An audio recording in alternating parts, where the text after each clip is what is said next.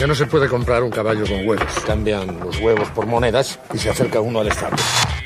Hay empresas que viven, otras que sobreviven y muy pocas que destacan. Todo depende de las decisiones que tomes como líder. Así que necesita una garantía para cubrir la posibilidad de que yo no cumpla mi parte del trato. Bienvenido a Empresas con Valor, el lugar donde encontrarás tips, consejos, herramientas y prácticas para empresarios, contadores, administradores y emprendedores presentado por Javier Cepeda, reconocido líder de opinión en México y gurú del crecimiento y desarrollo de empresas. Empresas con valor. Emprender también es aprender.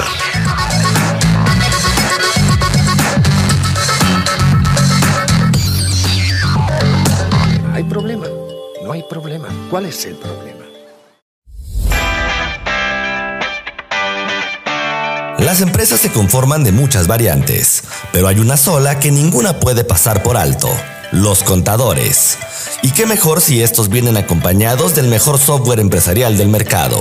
Compact E, sistemas que te permiten tener todo en un mismo sitio. Puntos de venta, procesos contables, comerciales, fiscales y financieros, administrar tu nómina, cumplir con las obligaciones de ley e incluso acceder a la información de tu negocio desde cualquier parte del mundo. ¿Dudas? BIOS, empresa líder en venta de software empresarial, soluciones 360 y cursos en línea, tiene todo lo necesario para que conozcas las ventajas de adquirir el software Compact E. Trabajamos de la mano contigo para darte herramientas para que tu empresa rinda más, eficientar tus procesos, darte información oportuna y evitar que tu competencia progrese antes que tú. Recuerda, si piensas en Compact E, piensa en BIOS. BIOS, 14 años de experiencia nos respaldan como los líderes de ventas en México. Conócenos en bios.fan o mándanos un WhatsApp al 3328 34 65 65.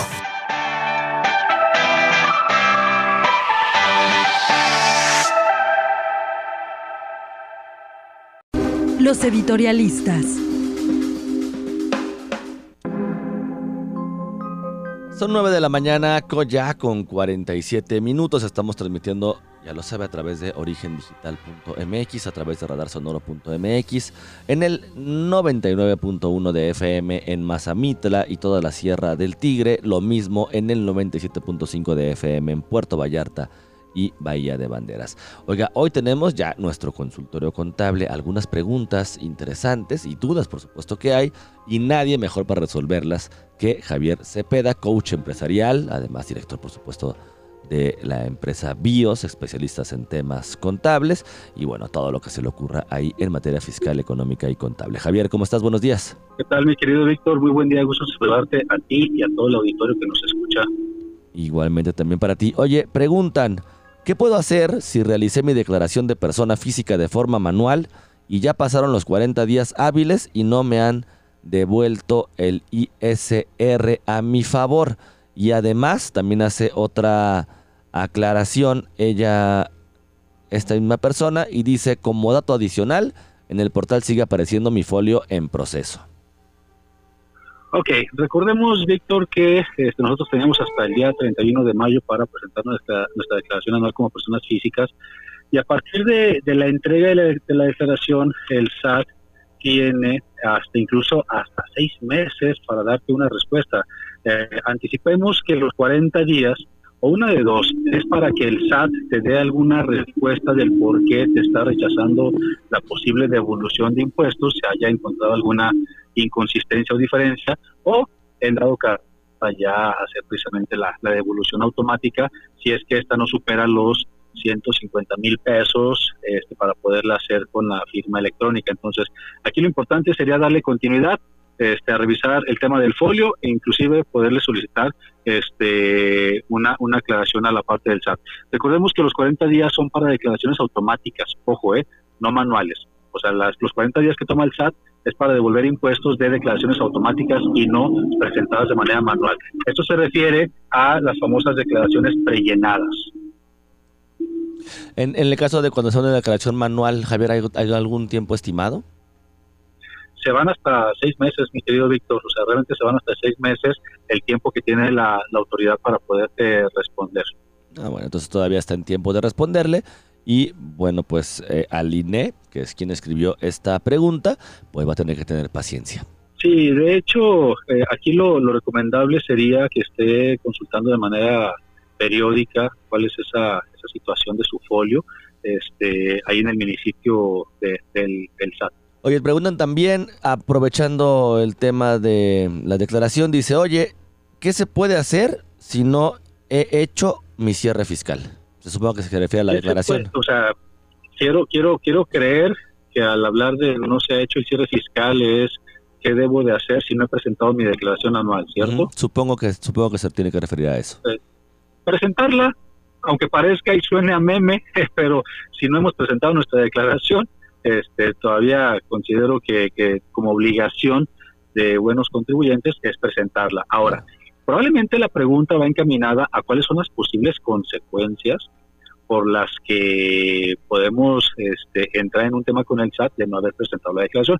Recordemos que tenemos hasta el 31 de mayo, como bien lo mencionaba hace un momento, para presentar la declaración. Ahora, ¿qué puede suceder? Punto número uno, Recordemos que todos los que emitimos facturación electrónica lo hacemos a través del certificado de sello digital.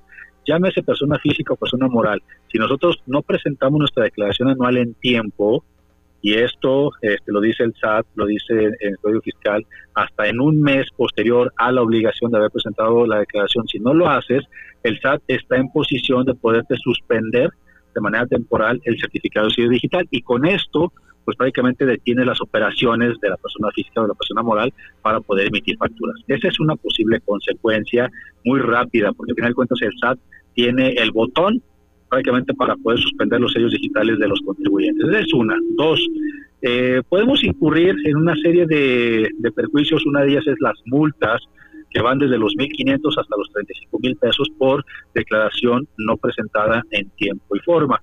Esa es otra posible este, consecuencia que podemos tener. Además, recordemos que como contribuyentes tenemos que cumplir con la obligación de presentar la declaración y tenemos hasta el 31 de julio y si tuviéramos alguna devolución de impuestos, o sea, en este caso tuviéramos saldo a favor, si no presentamos nuestra declaración a más tarde el 31 de julio, y con esto quiero aclarar que no es la fecha límite para presentar la declaración, es una fecha límite para que quienes no la presentan y tengan saldo a favor deben, deben despedirse de ese saldo a favor porque no lo van a recibir porque no presentaron su declaración. Y esto sin, sin dejar de mencionar los posibles requerimientos que el SAT pueda, pueda ejercer en contra de los contribuyentes. Entonces, si todavía no te lo requieren, todavía no tienes una multa, todavía no tienes una solicitud por parte del SAT en tus buzones tributarios eh, y no quieres estar sujeto a que te suspendan, en dado caso, el certificado de digital para poder facturar o este, posiblemente tengas saldos eh, a recuperar de tus impuestos, o sea, la recomendación es hay que presentar la declaración ya, ya pasó el tiempo. Una última pregunta, Javier. Dice, oye, facturando es la única manera en la que se pueden reducir impuestos. Supongo que también se refiere a una persona, a, un particular, no vamos, no a una empresa. Fíjate que va en dos, va en dos sentidos este contexto. Nosotros, a nivel contable y fiscal, siempre decimos, ¿sabes qué? Te recomiendo que pidas factura de todo. O sea, esa es una recomendación que yo hago a mis clientes sobre todo para que nosotros en su tratamiento contable definamos qué sí podemos meter como deducible y qué no. Pero creo que, creo que se desvirtúa un poco esta recomendación y te voy a decir por qué. Como persona física, cuando yo te digo factura todo, no es también para que la persona vaya con el amigo, con la amiga, con el comadre, con la mamá, con el papá y pida que todo lo que compren lo facturen en su nombre. Esa es una situación que se está presentando últimamente. Pero lo más delicado, Víctor, en este contexto es que debemos de cuidar lo que se conoce como discrepancia fiscal. ¿Qué sucede si yo tengo, por ejemplo, 100 mil pesos en facturas de gastos con proveedores, de compras, pero mis ingresos dicen que yo gano 20 mil pesos? Llegará un momento en que, en que el SAT diga, a ver, explícame cómo es posible que puedas gastar 100 mil pesos cuando solamente me estás comprobando que ganas 20 mil. A esto se le conoce como discrepancia fiscal y queridos, la discrepancia fiscal incluso después de un largo juicio se paga con cárcel. Entonces, respondiendo a la pregunta atinadamente es, factura todo lo que tú puedas comprobar que hayas pagado, ya nosotros en contabilidad revisaremos qué podemos hacer deducible y qué no. Y sí, efectivamente, esta es la única manera de poder bajar tu carga tributaria. Oye Javier, esto es muy importante lo que mencionas, porque luego muchas veces a uno se le olvida facturar, ¿no? Y, pero después, como bien lo señalas, pues entras en esta discrepancia fiscal y demostrar o comprobar que efectivamente gastas 100 pesos porque ganas 100 pesos y no bueno, ganas, gastas 100 mil porque ganas 100 mil o, ganas 150 mil y no 20 mil, como lo en el ejemplo que pusiste, pues se vuelve sumamente, o se vuelve por lo menos más complejo.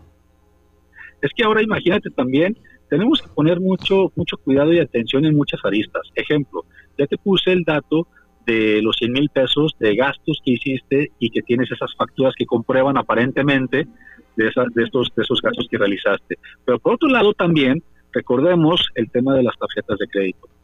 Somos tan, tan buenos en México para prestar tarjetas de crédito a los familiares, amigos, conocidos para que compren, este, porque ellos a lo mejor no tienen acceso a una tarjeta de crédito y nosotros sí, y somos, este, como se dice, bien buena onda y prestamos esas tarjetas de crédito, pero realmente el fisco considera los pagos a las tarjetas de crédito en favor del contribuyente titular de la tarjeta. Entonces, si yo te presté a ti mi tarjeta de crédito para que hicieras compras y tú te depositaste mi tarjeta para pagar esas compras que realizaste en tu nombre, pero con mi tarjeta, o sea, a final de cuentas el fisco está tomando en consideración que yo hice la compra porque yo soy el titular. Entonces, sí tenemos que poner mucho cuidado y atención en todas las operaciones fiscales que tengamos que, que tengamos realizar.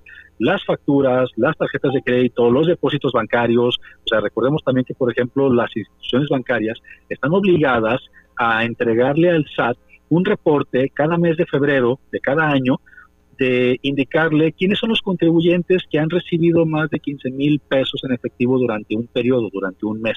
¿Por qué? Porque al final de cuentas el SAT le interesa mucho este, este tipo de contribuyentes para que les puedan comprobar de dónde están obteniendo los ingresos. Entonces, hay muchas aristas, hay muchos puntos que nosotros como personas físicas y contribuyentes tenemos que cuidar precisamente porque pues, el SAT sí nos está vigilando.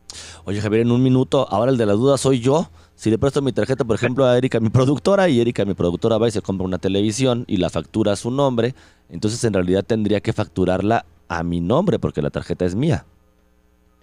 Fíjate que ahí va una doble, una, doble operación. Tenemos al titular de la tarjeta que eres tú, o tenemos el contribuyente que es ella.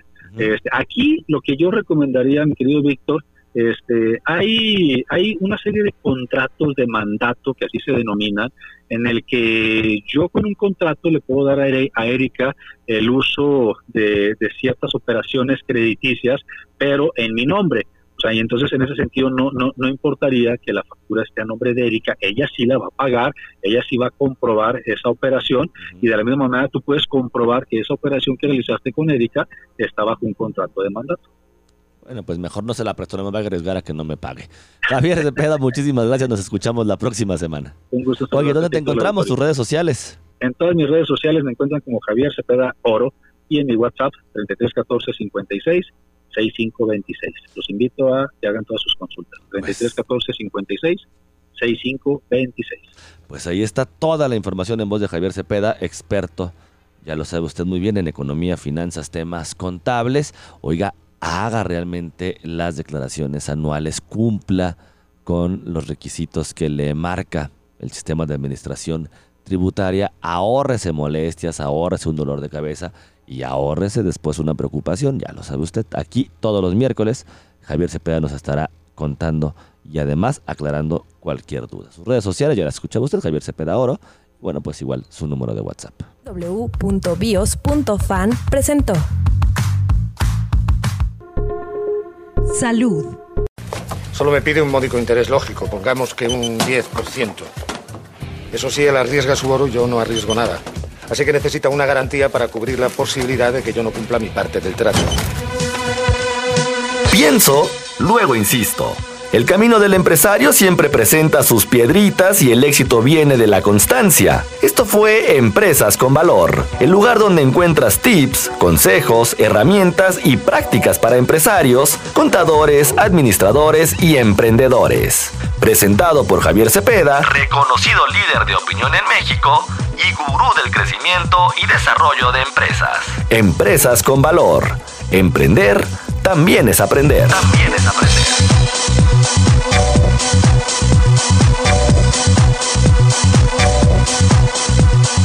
Sin embargo, sin embargo, si devolvemos una moneda, nos quedarán nueve. Nueve a cada uno. Así que si aún debemos diez monedas, cabo de un año seguiremos con el mismo problema y además tendremos menos dinero.